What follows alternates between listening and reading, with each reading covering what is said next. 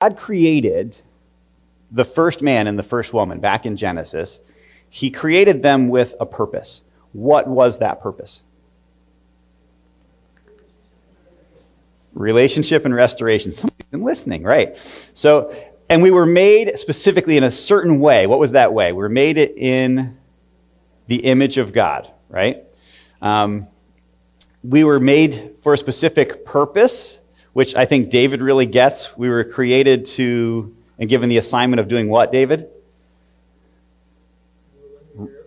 Ruling the earth on God's behalf. A lot of people miss that. Um, you know, well, we're created to fill the earth and multiply. We got that part. We do that. You know, that's really easy. But the ruling the earth part was the hard part and what we messed up on. And we did mess it up. And God's mission has been that mission of reconciliation or restoration. Um, that is, God has been working to fix our broken relationships with Him. He didn't fail, we did, and He's been working to restore that relationship. Um, we saw that with Noah, we saw that with Abraham, we saw that with Moses, and ultimately we see that in the person of Jesus Christ, don't we? How God is purposely trying to restore relationships. So, how many of you, after we've studied for like two years now on this intro and the mission of God, how many of you believe that God wants people to know Him and be in a personal relationship with Him? It's okay to show your hands. It's because you can't catch things just by showing hands.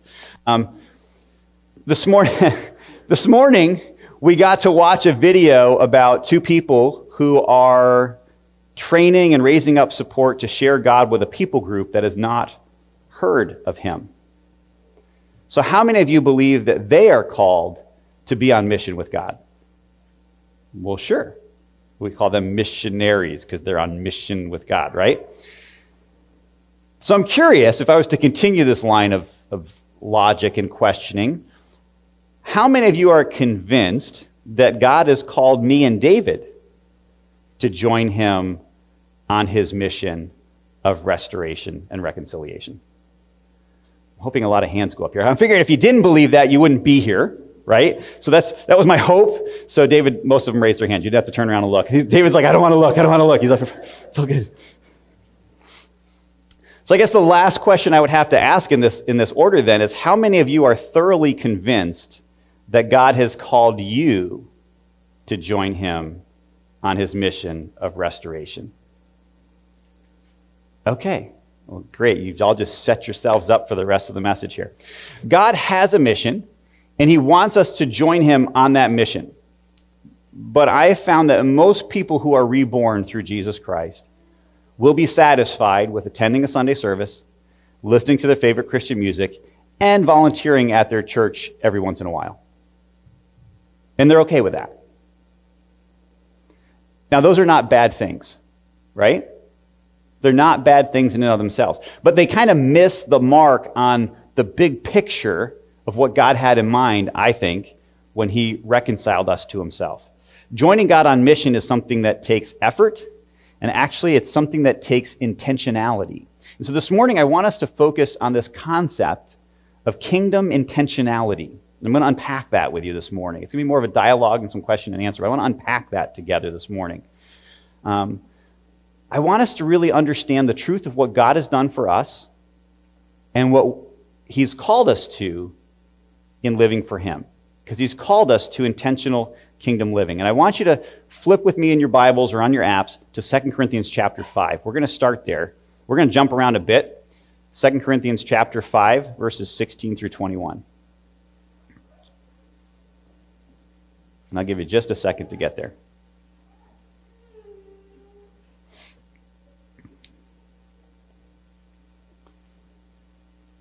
Second Corinthians 5, 16 through 21.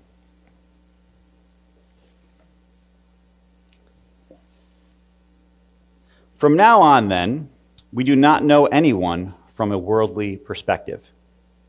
Even if we have known Christ from a worldly perspective, yet now we no longer know him in this way.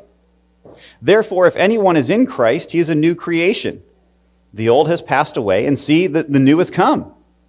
Everything is from God, who has reconciled us to himself through Christ and has given us the ministry of reconciliation. That is, in Christ, God was reconciling the world to himself, not counting their trespasses against them. And he has committed this message of reconciliation to us. Therefore, we are ambassadors for Christ, since God is making his appeal through us. We plead on Christ's behalf, be reconciled to God. He has made the one who did not know sin to be sin for us, so that in him we might become the righteousness of God. This passage makes it super clear that there's a mission. It makes it super clear that God was on a mission of reconciling people to himself. Jesus came and took our sins upon himself and died for us so that we could be restored or reconciled back to God. What Jesus did was to help fulfill God's mission on this earth. That started back in Genesis when we messed up. And we were promised in Genesis 3:15 with the seed of the woman, and we were promised with Abraham, and we were promised with David, and we see in Christ the fulfillment of this promise of God that he wanted to restore relationship, and Jesus came and did the mission of God. And in Christ, we are now new what? Creations. This is taking us back to the creation narrative. This is taking us back to Genesis chapters 1 through 3. When God created us, mankind that is, he looked at all of his creation. He created the animals, and it was good. He created the birds, it was good. He created the fish, it was good. He created the plants, it was good. He created man and woman in his image, in his likeness, and he said, This is very good. Not just good, this is very good. And then he blessed them. And then we messed up. But what he's saying here is in Christ, we're now taken back to become new creations, recreated back into the image of God, the way we were designed to be in the first place. We're made the righteousness of God, the image of God to the world around us. When we sinned, we, and, and we broke creation, and now Jesus, through Jesus, we're recreated and restored back to that relationship. Now, this passage of, of verses, I think the most common verse that's quoted from here is verse 17, right? If any man is in Christ, he is a new creation. Behold, the old is gone, the new has come. How many of you have heard that verse before? Anybody? Yeah. Yeah, we like to quote that one. It makes a good plaque, it makes a good sign, because it talks about what we've received because of God. Because of Jesus Christ, I'm new. Woohoo! Now, some people use this as like, you know, um, that whole saying, be patient with me, God isn't finished with me yet. They kind of like spin off of it. That, that's not a Bible verse, by the way. Um, it's just a cool plaque. But this verse says that if you're in Christ, you're a new creation. The old is gone, the new has come. My past is gone, my history is gone. Everything is made new in Jesus Christ. We love that verse. I don't think I know anybody that can quote verse 18 for me from memory. Any of you? Yeah, so we like 17 because 17 talks about us. But very few people quote verse 18 and say, now I get to help other people know God. And let's look at verse 18 again together, real quickly here. Everything is from God, who has reconciled us to himself through Christ, reconciled us to himself through Christ, and has given us this ministry of reconciliation. It's not that just what's been taken away in this passage. Yes, our sins are gone. Yes, the old is gone. But it's also what we've been given. The new has come. And the new is not about a new body. It's not about a new hairstyle. It's about a new purpose. It's about a new mission.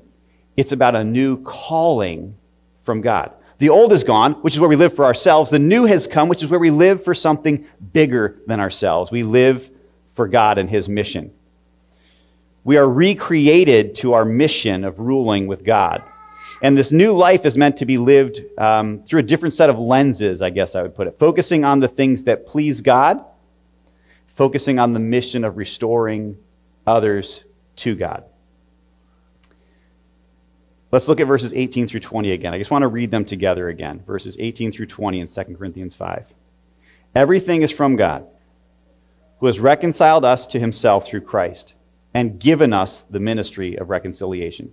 That is, in Christ, God was reconciling the world to himself, not counting their trespasses against them, and he has committed the message of reconciliation to us. Therefore, we are ambassadors for Christ, since God is making his appeal through us, and we plead on Christ's behalf be reconciled to God. I think we would do well to notice in this passage that there's not a lot of wiggle room for options. It's not like, hey, you know what? If you want to sign up, God's got a space for you on the bench. You can come in, you know, you can be on the team. There's, there's really no wiggle room for that. Did you catch the absolutes in there? We've been reconciled in verse 18, and he has given you the ministry of reconciliation.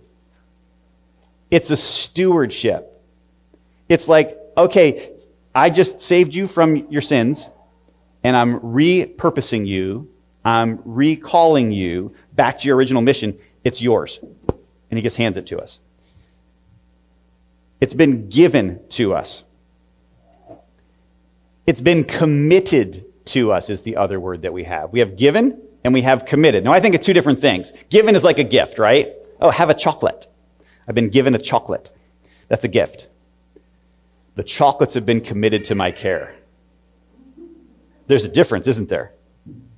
Like chicken pot pie. I mean, right? So he says, listen, because this has happened, we are ambassadors. We make his appeal and we plead on his behalf. Not, well, we could, we might, we should, we ought to. It's this is what we do. It's, it's our calling.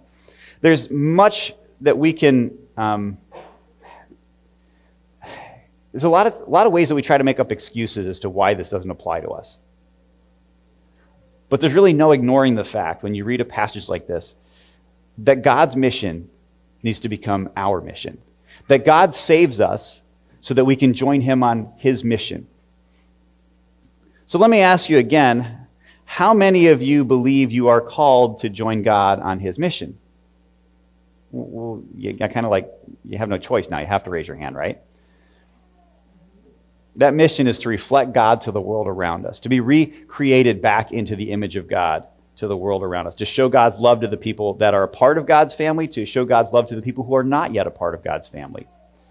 It's also to plead with people to come to God through Jesus. And for us to take this mission means to shift the way we view life. Uh, it's to be intentional about life. And that's the real challenge, isn't it? It's not that we don't necessarily comprehend it or we can't just say, oh, yeah, I get it. I- am supposed to do this. I think where the rubber meets the road is, but how do we live it? What does it look like to be on mission for God? What has to change so that we can do the things God wants us to do? And what is it going to take for the light bulb to go off where we go, oh, that's what it means? And I'm praying that all of you have that aha moment at some point. To be intentional is the challenge. And Paul talks about this in verse 16 of our passage, doesn't he? He says, Listen, from now on, we do not know anyone from a worldly perspective. He's telling us how we have to start thinking, how we, the lenses we have to start looking through. He says, Even if we know Christ from a worldly perspective, yet we no longer know him in this way. From now on, I can't just look through the lenses of the world around me. I can't just look at my circumstances and my relationships and my work and my family and all those things just from the lens of the world around me. I have to start looking at them from a different perspective. Not from a worldly perspective, but from an otherworldly perspective, from a kingdom perspective. We're going to talk a lot about the kingdom. Our, our series for the next so many weeks, if God allows us to, is going to be um, Your Kingdom Come. And it starts by us acknowledging the kingdom and seeing the importance of the kingdom in every aspect of our lives and what it means to be a part of that kingdom. Um, so, so, what does that look like for you and me? Well, I want us to look at another verse together um, Colossians chapter 3, verses 1 and 2.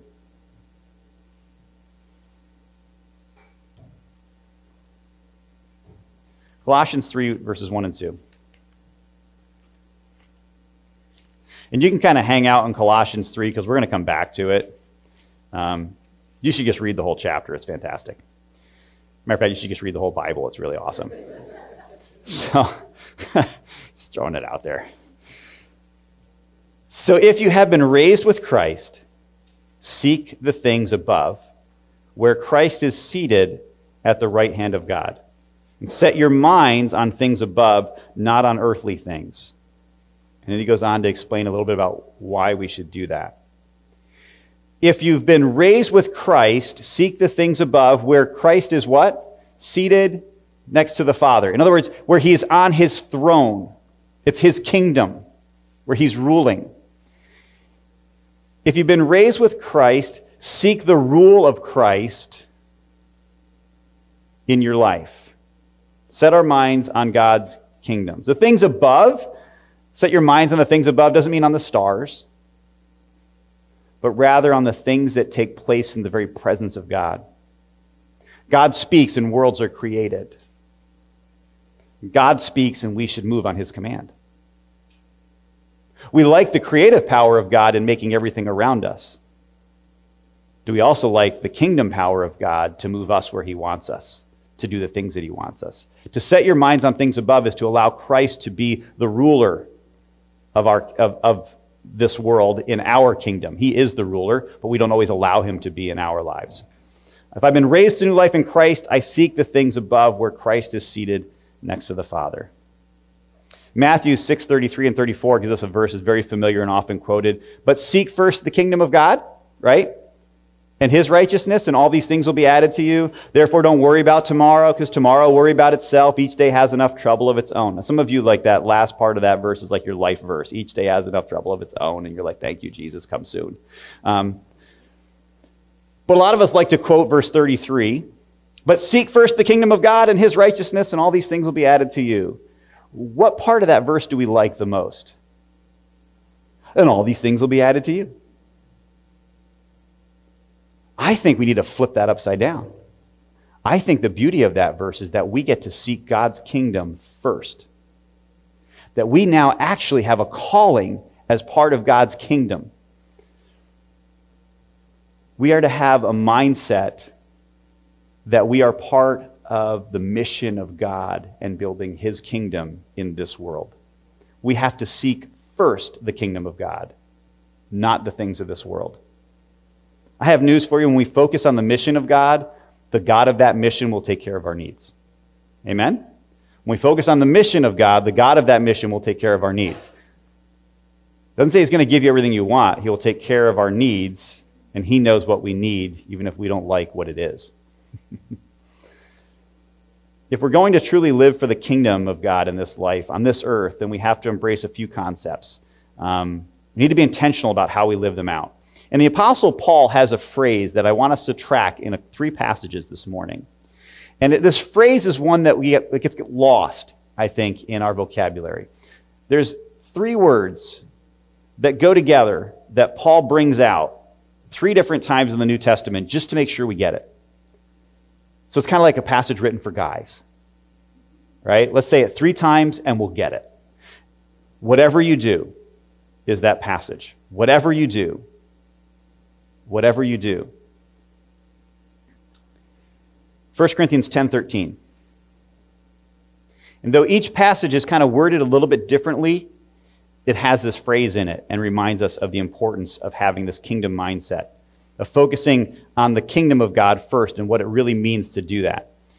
In 1 Corinthians 10:31, so, what, so whether you eat or drink, or whatever you do, do everything for the glory of God.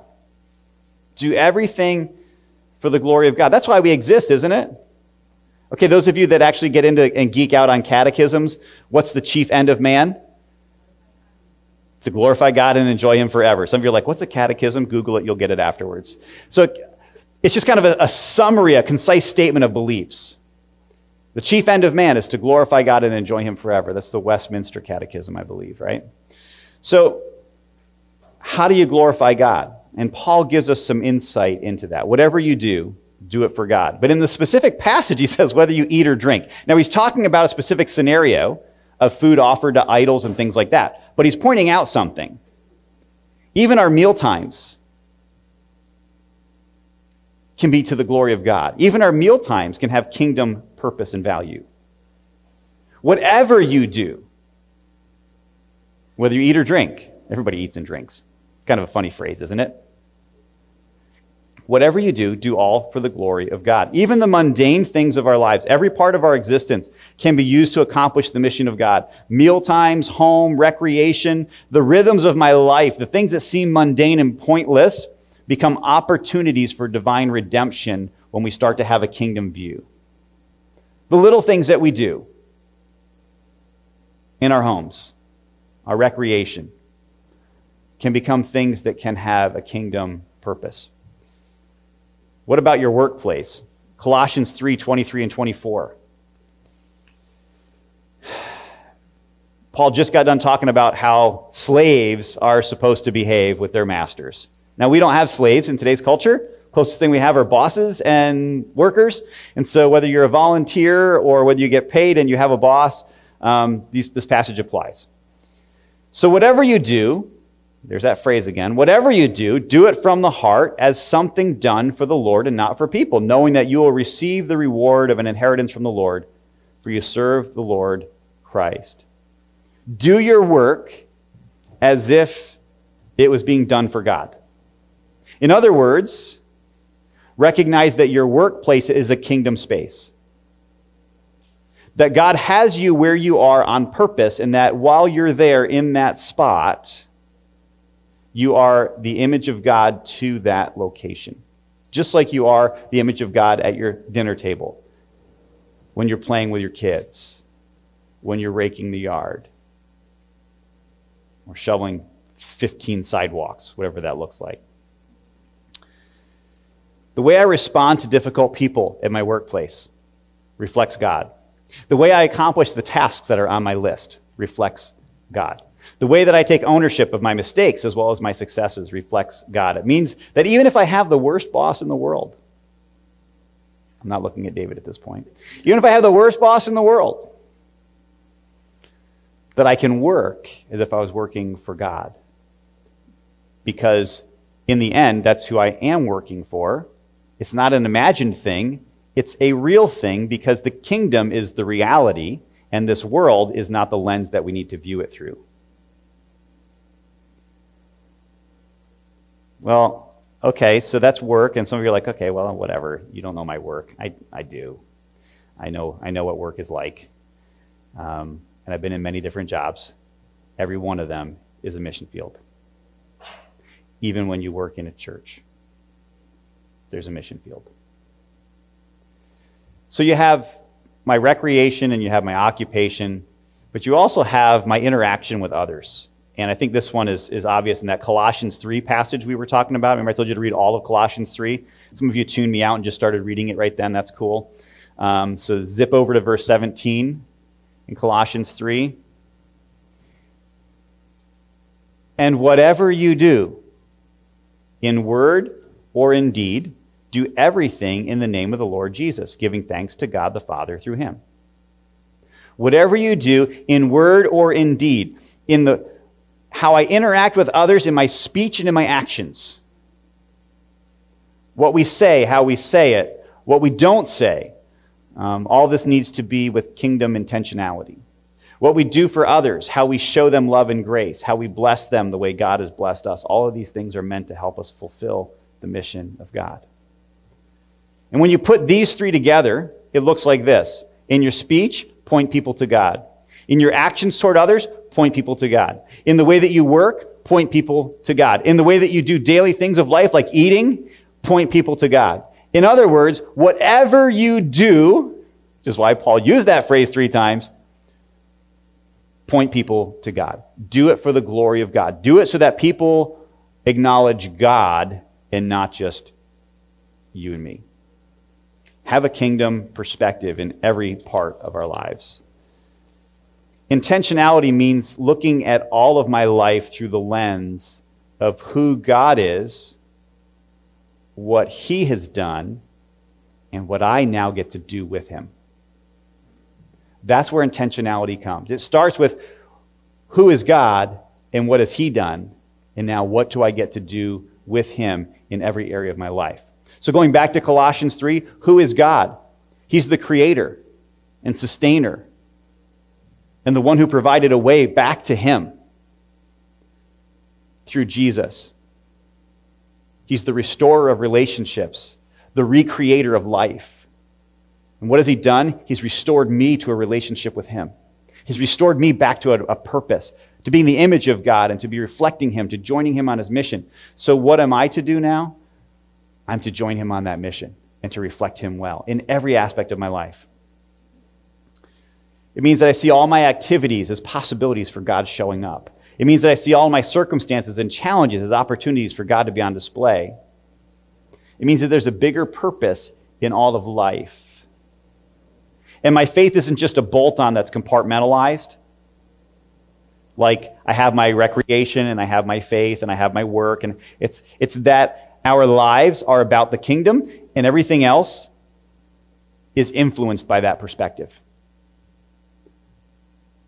I'm not just a pastor, I'm a child of God, redeemed and restored to Him, and I get to share God's word.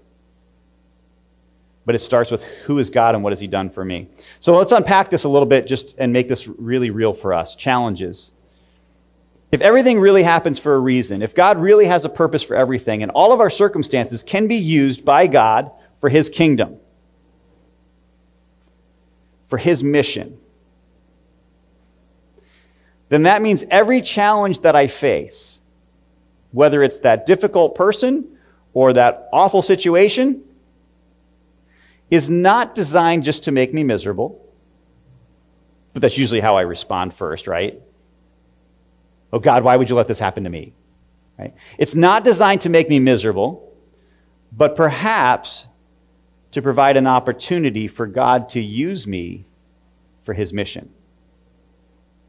With one perspective, I'm seeing myself as the victim, and my world is my world, and this is happening, and it's, it's encroaching on my kingdom. And the other perspective is, well, if this is happening and my life is about God and His kingdom, then God probably has something He wants to do through this, whether it's something in me or through me for His kingdom. Changes the way that I view things.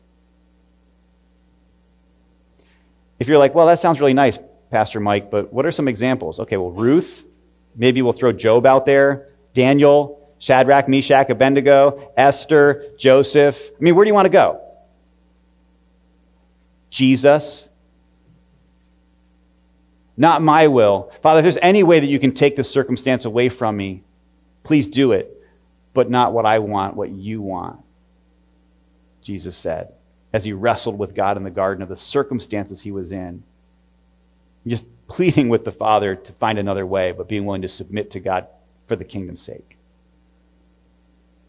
In Daniel chapter 6, Daniel is thrown in the lion's den for praying to God. Awful circumstances. I want you to know that the survival rate is one out of a thousand, and Daniel's that guy, right? The reason you have a lion's den is so that you can dispose of people and you keep the lions hungry on purpose. People go in, lions get happy. It's really easy. Daniel gets thrown in, and God spares Daniel. And King Darius in Daniel 6:25, King Darius wrote these uh, wrote to those of every people, nation, and language who live on the whole earth, may your prosperity abound. I issue a decree that in all my royal domain, people must tremble in fear before the God of Daniel, for he is the living God and he endures forever, and his kingdom will never be destroyed, and his dominion has no end. He rescues and delivers. He performs signs and wonders in the heavens and on earth, for he has rescued Daniel from the power of the lions. Oh, ah, life is so tough for me. I'm Daniel. I'm praying and I'm getting punished for praying to God. No, Daniel understood that circumstances can be used for God's glory and for God's kingdom to point people to God, and that's exactly what happened in Daniel's circumstances. What about our location? it means that every location God takes us to, He has a reason for us to be there. Every place that I want to go and I can't go, it's because God has a reason and needs me to be on mission somewhere else. Acts chapter 6, verses 6 through 10, we're talking about missionary journeys. And they went through the region of Phrygia and Galatia, and they had been forbidden by the Holy Spirit to speak the word in Asia. Wait a minute, they're missionaries. And God said, No, you can't speak in Asia. That just doesn't make sense. but it does in God's kingdom. And when they came to Mysia, they tried to go into Bithynia, but the Spirit of Jesus did not allow them. So, passing by Mysia, they went down to Troas. And during the night, Paul had a vision in which a Macedonian man was standing and pleading with him, Cross over to Macedonia and help us. And after he had seen the vision, we immediately made efforts to set out for Macedonia, concluding that God had called us to preach the gospel to them. We wanted to go here and God said no. We wanted to go here and God said no. So God showed us where to go and we decided this is where God wants us to go, not for our own comfort and pleasure, but to join God on his mission because that's where we have to preach the gospel, right? God moves people on purpose.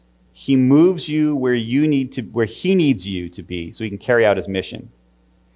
If you're living with kingdom intentionality, you'll see that. In other words, Fort Drum might not be a punishment, but a divine appointment. Amen, right?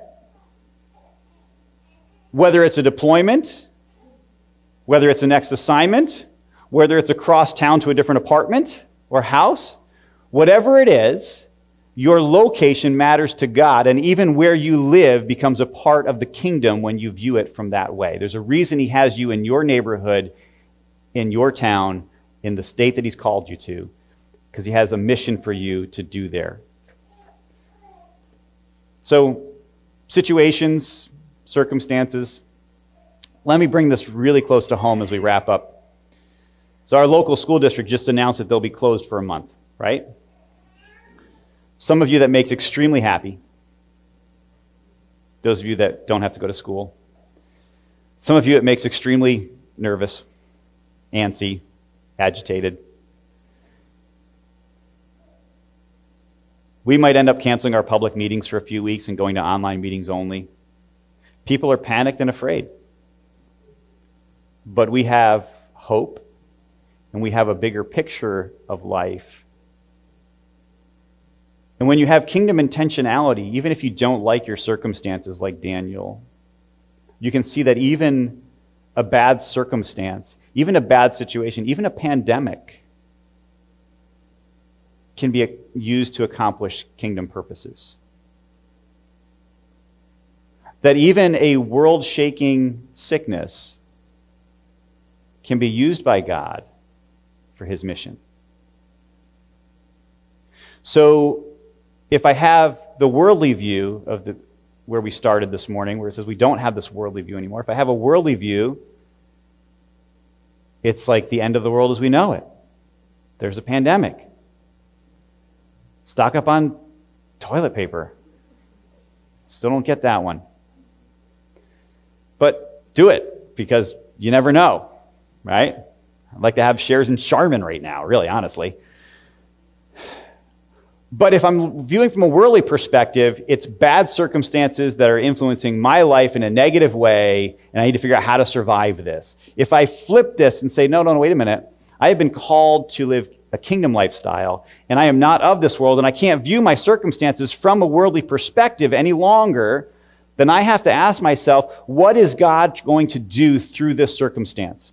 What does he want to teach me or do through me through this circumstance? Because if I'm on his mission and nothing happens apart from God, then there's something that God wants to do in the midst of this chaos. I have some ideas what it might be. People are living in fear, but Christ brings peace. People are living in hysteria but the Holy Spirit brings comfort. People are concerned about their future, but the Father holds the future in his hands. Let me tell you something, church. I believe we have and are going to have some incredible opportunities to be the image of God to the world around us in the days ahead. If the virus hits our area, there will be people in the church and in your neighborhood that might need you to do something like go get groceries for them. Reflect God well. With so many businesses closing down temporarily, um, it's going to impact the economies of the world. opening your table if you have food for somebody else to have a meal with you. The mundane things of eating and drinking can become kingdom things. In Acts chapter 2, the early church got together and it says in verses 44 through 47 all the believers were together and they held all things in common and they sold their possessions and property and distributed the proceeds to all as any had need. And every day they devoted themselves to meeting together in the temple and they broke bread from house to house and they ate their food with joy and sincere hearts. Notice the eating is in there again. I think the Bible is written from a Baptist perspective. They were praising God and enjoying the favor of all the people. And every day the Lord added to their number those who were being saved. Do you catch what was going on here? There were needs.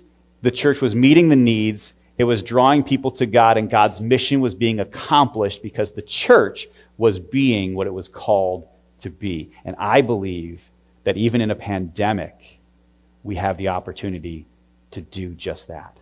And probably even more so because people will be more open to our help more open to receiving than ever before.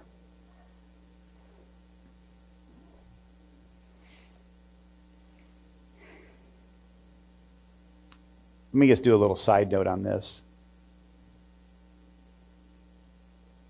There's a very good likelihood that a number of us that are sitting here today are going to be in need in the days to come. Very good likelihood.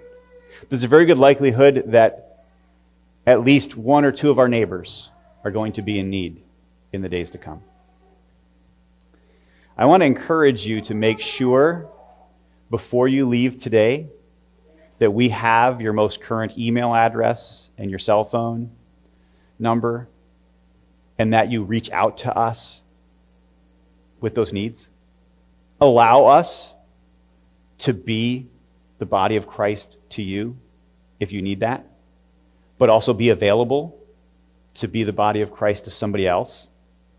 Um, we even have an app that makes it easy to communicate. If you go to um, ncfchurch.org and go to the bottom of the page, there's a place where you can download the app for your phones.